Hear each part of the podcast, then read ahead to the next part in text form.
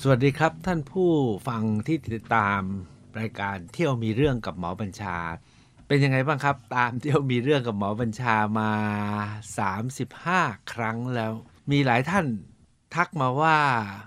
ทำไมไปที่ไหนที่ไหนเนี่ยก็เกี่ยวกับประวัติศาสตร์มากจัง ไม่ชอบเที่ยวเรื่องอื่นหรือแล้วไม่ลองพาไปแถวแถวยุโรปบ้างไหม ผมบอกไปได้ อเมริกาก็ไปได้ แต่ว่าไปแล้วก็ผมก็วกไป กลับมาเรื่องประวัติศาสตร์นี่แหละ เพราะผมผมไปที่ไหนที่ไหน ผมก็อยู่แต่ในพิพิธภัณฑ์ครับ ขนาดไปลอนดอนนะเขากำลังแข่งบอลโลก ผมอยู่แต่ใน British Museum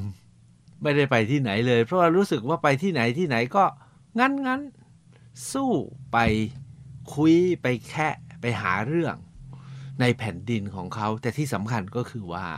ประเทศพวกนี้เขาเอาของจากทั้งโลกไปเก็บไว้ที่เขา ท่านคงจะถามว่าเอ๊ะแล้วคราวนี้ผมจะพาไปไหน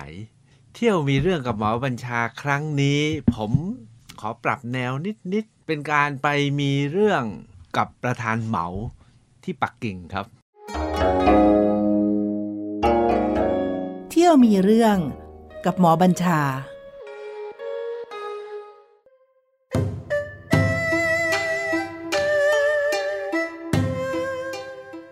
ขอกลับมาคุยถึงเรื่องแผ่นดินใหญ่จีนก่อนกันแล้วกันนะครับ ประเทศไทยเราเนี่ยนะเรารู้ประวัติศาสตร์สั้นๆ ก็สุขโขทัยก็ราวๆ7-800ปี ประเทศจีนเนี่ยเขาบอกประวัติศาสตร์ของเขาเนี่ยไม่ใช่พันปีนะครับ4,000ปี ของเรา 800 ก็ 5 เท่าของไทย เพราะฉะนั้นเนี่ยแผ่นดินจีนเนี่ยเขาไม่ใช่เพียงแค่กว้างใหญ่ไพศาลแต่เขายังมีเรื่องราวลึก ยาวไกล แผ่นดินจีนเนี่ยคลี่มาตลอด เปลี่ยนแปลงกันมาหลายตลบนะครับ เอาช่วงใกล้ๆ ที่จะเกี่ยวกับประธานเหมาเนี่ยผมอยากจะเอาว่าหลังจากแผ่นดินจีนเนี่ยเกิดการเปลี่ยนแปลง เกิดการรวมชาติโดยจินซีฮ่องเต้นะครับเมื่อราวๆพศ 300 นะครับ หลังจากนั้นมาเนี่ยก็เปลี่ยนราชวงศ์มาเรื่อยๆ ไม่ว่าจะราชวงศ์ฮั่นสุยถัง แล้วก็มีวงเล็ก ๆ นิด ๆ หน่อย ๆ นะครับ จนมาถึงช่วงหลังสุดก็คือร่วมสุขโขทัยก็คือ หยวน หมิง แล้วก็ชิง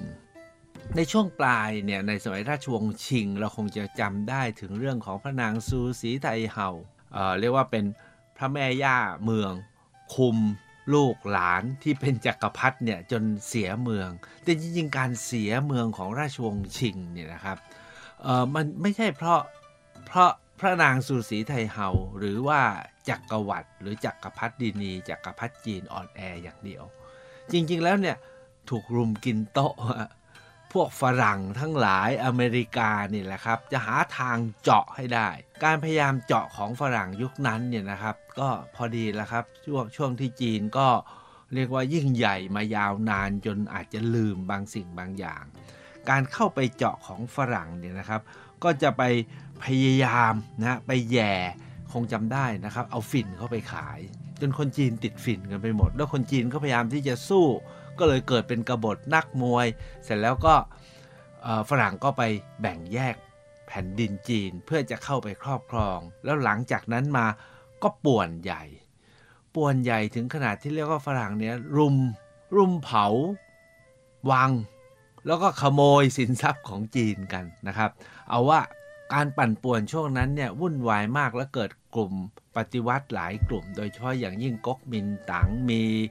ซุนยัตเซนมีเจียงไคเชกนะครับ แล้วต่อหลังก็เกิดขบวนการกลุ่มคอมมิวนิสต์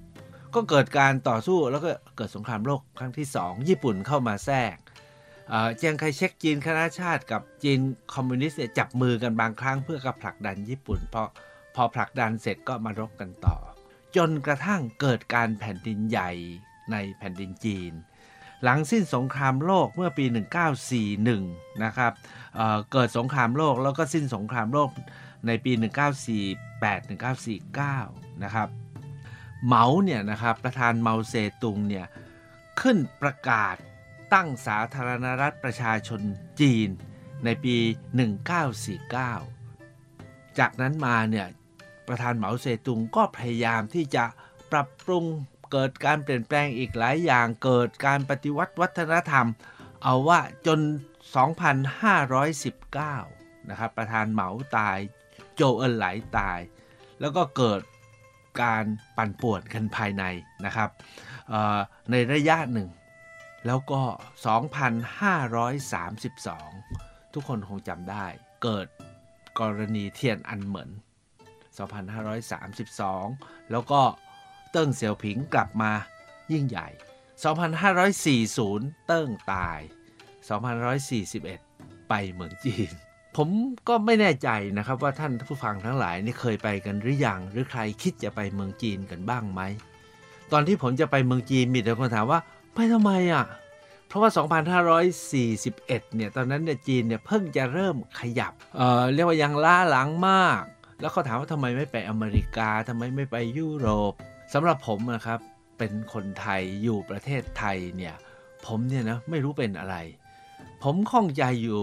3 บริเวณเท่านั้นแหละที่ผมอยากไปในชีวิต บริเวณที่ 1 อินเดีย บริเวณที่ 2 ก็คือประเทศรอบประเทศไทยอะที่เป็นเอเชียตะวันออกเฉียงใต้ลาวเนี่ยอยากไปก็เมนอยากไปเรียนประวัติศาสตร์เข้ามาเยอะก็อยากรู้ แผ่นดินที่ 3 ที่อยากไปมากๆก็คือจีน แต่โอ้โหใหญ่ ส่วนใหญ่เวลาเราจะไปประเทศไหนเนี่ยเราจะบอกว่าไปทีให้ครบทั้งประเทศ ประเทศจีนเนี่ยมันดูพื้นที่แล้วเนี่ยสัก 50 เท่าประเทศไทยเอ๊ะเราจะไปตรงไหนไปยังไงนะครับ อันที่หนึ่งก็คือทำไมไปจีนผมตอบไปแล้ว อันที่สองคือไปยังไง ข้อที่หนึ่งนะฮะผมไปด้วยตั๋วรางวัลครับ คือตอนนั้นเนี่ยก็ไม่ได้มีเรี่ยวมีแรงได้มีทำงานก็อยู่ว่าไรลักครับ แล้วก็เงินเดือนก็ไม่ได้มาก เพราะตอนผมไปอยู่ว่าไรลักเนี่ยผมไม่ได้ ไม่ได้เคยเจรจาเรื่องเงินเดือนเลย ผมก็ถามว่าอาจารย์จะให้เท่าไหร่ผมก็ไป จะได้ไปสร้างหมาอะไรให้เสร็จ ผมไปอยู่ว่าไรลักในเงินเดือนเพิ่มจากเงินเดือนเดิมนิดเดียวเอง ทุกคนคงไม่รู้หรอกนึกว่าผมจะไปแล้วค่าค่าตัวแพงไม่ไปเพื่อที่จะไปสร้างหมาวิทยาลัยผมก็ไม่มีเงินพอที่จะไป จะขอที่บ้านก็เกรงใจสุดท้ายนี่ก็เก็บเงินเดือนนะฮะ แล้วก็ใช้ตั๋วรางวัล พอดีพรรคริพับลิกัน ของอเมริกัน ซึ่งตอนนี้กำลังรบจีนเนี่ยนะครับ ที่ทรัมป์เนี่ยเป็นประธานาธิบดีคนล่าสุด เขาจัดกลุ่มกลุ่มหนึ่งเขาเรียกว่าไอเซนฮาวคือผู้ที่ศรัทธาในประธานาธิบดีไอเซนฮาวแล้วเขาเชิญผมไปอเมริกา แล้วระหว่างการเดินทางเนี่ยเขาให้ตั๋วเดินทาง ทั่วอเมริกาภายใน 3 เดือนเนี่ยผมอยากไปไหนเขาให้หมด ออกตั๋วให้ผมปึกหนึ่งปึกหนึ่ง ตั๋วเรือบินนะสูง 3 นิ้ว ผมไปมันรอบอเมริกา 3 เดือน พอกลับมาถึงมันมีไมล์เลจคือเรียกว่าตั๋วรางวัลสะสมแต้มสะสมไมล์ก็มากพอที่จะไปเมืองจีนได้ ผมก็เอาวะ ไปจีนด้วยตั๋วรางวัลอเมริกา แถมเนาะไปหาเรื่องเหมือนกับทุกวันนี้อเมริกายังหาเรื่องจีนกันไม่เลิกนะครับเพราะฉะนั้นการไปครั้งนั้นเนี่ยผมไปด้วยตั๋วรางวัลแล้วไปแบบบุกเดี่ยว ไม่ได้ซื้อทัวร์ แล้วพกหนังสือไปเล่มหนึ่งครับ Lonely Planet รู้จักนะ Lonely Planet เนี่ยคือเป็นหนังสือนำเที่ยวของซัมเหมา หรือของพวกฮิปปี้อะเขาจะใช้เล่มนี้นะหนังสือเล่มนี้จะดีมากเลย เขาเรียก survival kit คู่มือเพื่อให้รอดไม่ตาย แล้วก็จะแนะนำหมดไปประเทศไหนไปนอนที่ไหนไปกินอะไร ถ้าจะกินถูกกินแพงกินดีกินอร่อย นอนถูกนอนแพงนอนหรูเขามีข้อมูลให้เลือกได้หมด แล้วจองล่วงหน้าได้ด้วย ผมเนี่ยไปครั้งแรกก็จองโรงแรมไว้ก่อนนะโทรไปจองนะสมัยนู้น ตอนนั้นเนี่ยผมไปปี 41 เดือนเมษานะครับ ก่อนจะเปิดเทอมแรกเพื่อรับนักศึกษารุ่นแรกของวลัยลักษณ์นี่เอาให้ละเอียดเลยนะครับ ท่านไปคนเดียวฝันของเราเนี่ยเวลาไปประเทศไหนตามที่ผมบอกแล้ว ไปแล้วเราอยากไปให้มันทั่ว ผมก็ซื้อประวัติศาสตร์เมืองจีนมาอ่าน 5 เล่มก่อนไป เทคโนตจดจดจดจดสุดท้ายพอไปถึง มันต้องหาการเดินทางเอง หากินเอง หายานพาหนะเอง ที่พักก็จองเองเพราะมันไม่ใช่ไปถึงแล้วก็มีคนมารับที่สนามบิน เข้าที่พักเช็คอินไปเที่ยวไปถึงที่กินเข้าบุ๊กไว้เรียบร้อย ไม่ใช่อย่างนั้นครับ ผมไปแบบอย่างที่เรียนนะฮะก็คือแบกเบ้ไปใบนึง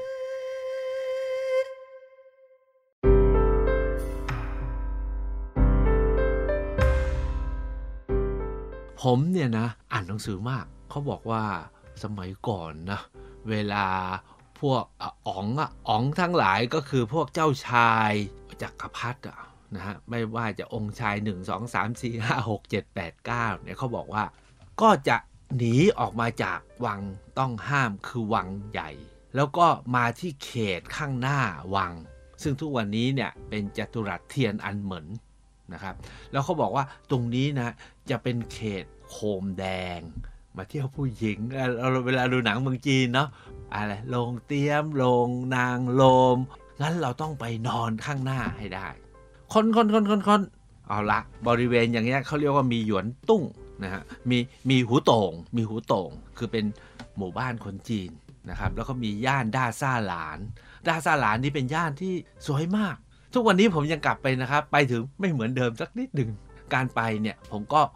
จองไปนอนโรงแรมโรงแรมหนึ่งซึ่งเขาเป็นโรงแรมแบบโรงเตี้ยมเลย ด้วยการไปครั้งแรกของผมเนี่ยนะครับผมต่ออีกนิดหนึ่งพอลงที่หนามบินปักกิ่ง ขึ้นรถเมล์ท้องถิ่น จากท่าอากาศยาน มายังปักกิ่ง ก็นั่งรถเมล์มาแบบราคา ธรรมดาคนก็แน่นแต่มีที่นั่งนะครับ เพราะไปเป้ใบเดียวอะนั่งมาเกือบชั่วโมง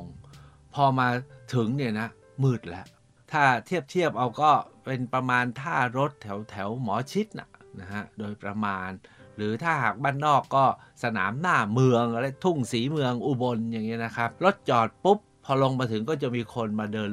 เดินหาลูกค้าที่ประตูรถเมย์ผมก็เหลียวมองเอ๊ะเรามีกระเป๋า อะมีสามล้อคันโบผมก็เรียกสามล้อ แล้วก็จดชื่อโรงแรมที่เราจะนอนให้สามล้อดู เพราะเราดูแผนที่มาแล้วเนี่ยมันอยู่หน้าวัง เพราะจุดที่รถไปจอด เทียนอันเหมือนก็อยู่หน้าวัง เพราะมันก็ต้องไม่ไกลอะ เมืองนครบ้านผมทุ่งสีเมืองอุบล เชียงใหม่ช้างเผือกมันก็ไม่ไกลอะจากช้างเผือกเข้าตัวเมืองนะฮะนั่งสามล้อปรากฏสามล้อที่ไปครึ่งชั่วโมง ผมชัก เฮ้ย ไปไหนวะนี่ พาเราไปหลอกหรือเปล่าเนี่ยเวลาเราไปอย่างเงี้ยเราต้อง for safe ใช่ไหมเพื่อความปลอดภัยเฮ้ยเขาพาเราไปหลอกคือปล้นหรือเปล่า ขับไปมืดนะเริ่มมืดขับไป แต่มันก็มีบ้านร้านค้านะครับ แต่ก็ไม่ได้กระจอแจมากเขาก็ไปจนถึงในถนนตรอกถนนหนึ่งแล้วก็จอดบอกว่าถึงแล้ว จ่ายตังค์ผมก็ลงไปที่ โรงแรมที่เป็นโรงเตรียมในฝัน ว่าโอ้ย เราจะมานอนโรงเตรียมข้างๆคงมีโคมแดงแล้วเดี๋ยวจะไปกินนู่นนี่นั่น แล้วก็เดี๋ยวก็ปรากฏว่าพอเดินเข้าไปถึงนะเขาก็พาไปดูห้องที่จองอ๋อเหม็นหึงนะครับ ห้องน้ำรวม แล้วผมผมก็ดูแล้วอะพังอะหายมาเขาพูดเป็นภาษาบอกว่าไม่ควรนอน แล้วจริงๆเนี่ยเขาบอกว่ามันสำหรับคนจีนไม่ให้คนต่างชาตินอน แต่ในเมื่อผมจองมาแล้วเขาก็ต้องเทคแคร์เพราะเป็นแขกต่างชาติ เขาก็พาขึ้นไปข้างบน ไปใช้ห้องพักที่แพงขึ้น ก็จ่ายตังค์ให้เขาเพิ่มขึ้น ก็ไม่ไม่เท่าไหร่ฮะก็พันกว่าบาทพันกว่าบาทเมื่อ 20 ปีก่อนก็ไม่ถูกนะ แต่ผมจองไป 300 พอไปถึงต้องย้ายไปนอนห้องละพันก็ต้องยอมมันค่ำแล้วแล้วเรามาคนเดียว อยู่ยังไงต่อวันรุ่งขึ้นผมย้ายโรงแรมครับ แพงขึ้นไปอีกหน่อยนึง สบายกว่ากันเยอะเลย เนี่ยเวลาไปอย่างเงี้ยเราก็เสี่ยงนะครับ แต่อยู่ใกล้ ๆ กัน ผมยังเลือกนอนทำเลเดิมก็คือย่านหูโตงบ้านเราอาจจะรู้สึกคลองเตย หรืออะไรเงี้ยคล้ายๆ ย่านชุมชนแออัด แต่จริง ๆ คือย่านบ้านเรือนแต่เดิมของคนจีนเขาส้วมนี่นะ ทุกระยะ 20 เมตรจะมีส้วมสาธารณะ คือเขาไม่มีส้วมในบ้านกัน เขามาใช้ส้วมสาธารณะ ตอนก่อนไปนี่ทนขู่ว่าไปเมืองจีนเนาะใช้ส้วมรวมแล้วเหม็นหึงเลย นี่เมื่อ 20 ปีที่แล้วนะ ผมโผล่เข้าไปดูมันสะอาดทุกส้วมเลย สะอาดทุกส้วม แต่กลิ่นมันก็เป็นกลิ่นเพราะคนอยู่กันเยอะ ส่วนการกินเหรอเนี่ยนะไปอย่างนั้น การกินผมก็เดินดูร้านอาหารก็ซื้อกินไปเรื่อยๆนะครับส่วนใหญ่เช้าข้าวต้ม มันโถอะไรเงี้ย เที่ยงก็ข้าวโอ้ยอาหารยีนข้าวผัดผักนี่เขาอร่อยมากๆ กินผัดผักนี่แหละครับ อร่อย แล้วก็บ่ายๆ เย็นๆเนี่ยเขาจะมีพวกเนื้อแพะย่าง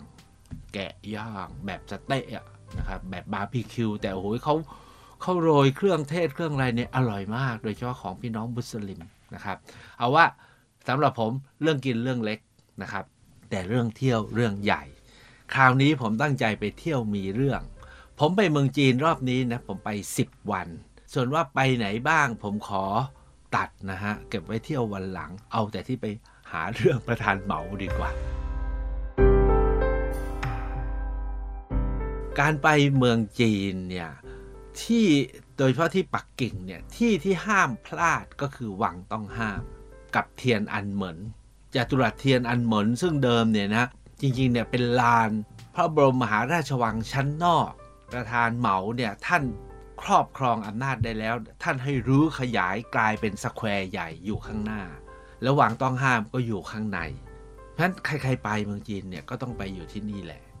การไปครั้งนี้ผมใช้เวลาอยู่ที่วังต้องห้าม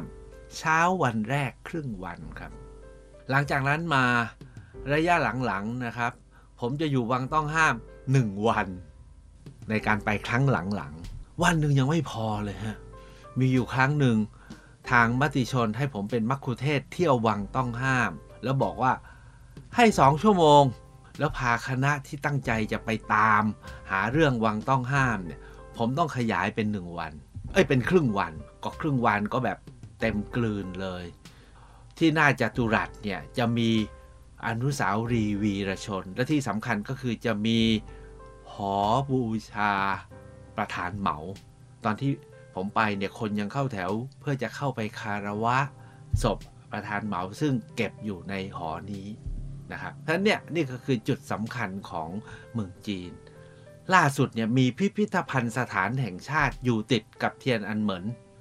พิพิธภัณฑ์นี้ก็เที่ยวต้องเที่ยววันหนึ่งเหมือนกันนะครับตกลงไปเมืองจีนเนี่ยนะแค่วังต้องห้ามกับพิพิธภัณฑ์หมดไป 2 วันละ แต่สำหรับผมวันไปครั้งนั้น พิพิธภัณฑ์ยังไม่เปิดนะครับ แล้วก็วังต้องห้ามผมใช้เวลาครึ่งวัน จากนั้นเนี่ยผมก็เที่ยวมันทั่วประเทศจีนภายใน 10 วัน เที่ยวเกือบทั่วนะครับ เอาว่าเที่ยวทั่วจนถึงกับบอกว่า จุใจละไม่ต้องมาอีกละเมืองจีน เอานะครับผมไปนู่นไปนี่ไปนั่นจนวันที่ 1 พฤษภาซึ่งเป็นวันเมเดย์ ถือว่าเป็นวันจีนเนี่ยเขามีวันสำคัญสำคัญที่เขาจะต้องมาพบกันมาชุมนุมกันครั้งใหญ่ ๆ เนี่ยสองสามครั้ง อันที่หนึ่งคือตอนเชงเม้งนะเขาก็ไปกันหมดทั่วทั้งประเทศ อันที่สองเนี่ยวันเมเดย์คือวันกรรมกร เพราะประเทศจีนเขาเชิดชูผู้ใช้แรงงาน วันที่3ก็คือวันสถาปนาสาธารณรัฐประชาชนจีนก็ 1 ตุลา ผมเนี่ยเคยไปอยู่เมืองจีนทั้ง 1 พฤษภาและ 1 ตุลานะครับ คราวนี้ขอเอาครั้งแรก 1 พฤษภา ผมนั่งรถกลับมาที่ปักกิ่ง แล้วก็ไปใช้เวลาหนึ่งเย็นจนค่ำมืดดึกเดื่นที่วังต้องห้าม แล้วไปนั่งทบทวนการมาจีนครั้งแรก แล้วเขียนเป็นจดหมาย ชื่อว่าเขียนถึงประธานเหมาที่เทียนอันเหมินเมื่อวัน May Day หมอบัญชา 1 พฤษภาคม 2541 ผมเขียนว่าอะไรบ้าง วันนี้มาอยู่เมืองจีนได้ 8 วันแล้ว วางแผนให้วันนี้ได้กลับมากรุงปักกิ่ง เพื่อว่าจะเฉลิมฉลองของประชาชาติจีน แต่คงจะเพราะไม่รู้ภาษาเขา จึงได้แต่รู้ว่าเป็นวันหยุดของชาติเท่านั้นเอง ตอนบ่ายสี่โมงเย็น ผ่านหน้าท่านประธานเห็นผู้คนคลาคล่ำไปหมด น่าจะเป็นเรือนหมื่นเรือนแสนสมกับที่ท่านให้ขยายไว้ แต่เหลียวมองไปที่หอ หอที่เขาประดิษฐานท่านไว้ ไม่เห็นแถว อาจจะยังไม่รู้แนว หรือหมดเวลาแล้ว ไม่รู้พี่น้องจีนคิดถึงท่านอย่างไร อันนั้นเนี่ยประธานเหมาสิ้นมาแล้วนะครับ2119 ถึง 2141 เนี่ย สิ้นมาแล้ว 22 ปี คนยังนับถือประธานเหมาอยู่ไหม น่าจะเข้าแถวกันยาวนะ เพื่อจะคารวะท่าน แต่วันนั้นไม่เห็นแถวเสียแล้ว ตอนนี้ผมมานั่งที่ตรงหน้าวังข้างในเข้าไปแล้ว อันนี้ต้องเรียนให้ทราบนะครับ ท่านที่ไปในระยะหลังเนี่ยนะครับ การเข้าไปในวังเนี่ยไม่ใช่จะเดินเข้าไปได้สบายๆนะครับ ทุกวันนี้นะครับต้องไปจอดรถที่อีกฝั่งหนึ่งของจัตุรัสเทียนอันเหมือน แล้วเดินข้ามจัตุรัสมา เรียกว่า 500 เมตร มีหนำซ้ำเดินมาเป็นแถวแล้วก็ถูกสแกน ถูกกลั่น ถูกกรองถูกตรวจ ไม่เหมือนแต่ก่อนครับ มาถึงก็เดินเข้าอยากเข้าไปนะแล้วแล้วมาถึงนะครับที่ตรงหน้าประธานประตูทางเข้าเนี่ยต้องผ่านการกันกรองแล้วเดินห้ามแวะถ่ายรูปต้องเดินตรงไปเลย ผมมาเหรอเดินเล่นเออล้วเฮ้ยถ่ายรูปตามสบายเข้าไปนั่งอยู่ข้างในนะครับ แล้วคืนนั้นยามค่ำคืนเนี่ย ผมเข้าไปนั่งอยู่คนเดียว ไม่มีใครหมดแล้ว ไม่เหลือใครแล้ว ผมก็ไปนั่งเขียนจดหมายเนี้ยถึงประธานเหมาอยู่ ตอนนี้ผมมานั่งที่ตรงหน้าวังข้างในเข้าไปแล้ว มืดหมดเลยครับ เห็นเปิดไฟอยู่ห้องเดียวที่บนกำแพง ไม่เห็นสว่างสวัยอยู่อย่างข้างหน้า ผมกำลังมีความรู้สึกว่าโอ้โหทำไมในวังมันเงียบมืดทำไมที่จัตุรัสมันสว่างทำให้หมายเอาว่า ฟ้าใหม่ที่ข้างหน้ายังเจิดจ้าผิดกับฟ้าที่ตรงหน้า ช่างมืดมัวหลัวเหลือเกิน เส้นขอบหลังคาตัดฟ้าตรงไหน ยังเพ่งต้องดูก็แล้วกัน ผมพยายามที่จะคิดถึงประธานเหมาเอ๊สว่าง หรือมืด ตลอดทางที่เดินเข้ามาแม้แต่ตอนนี้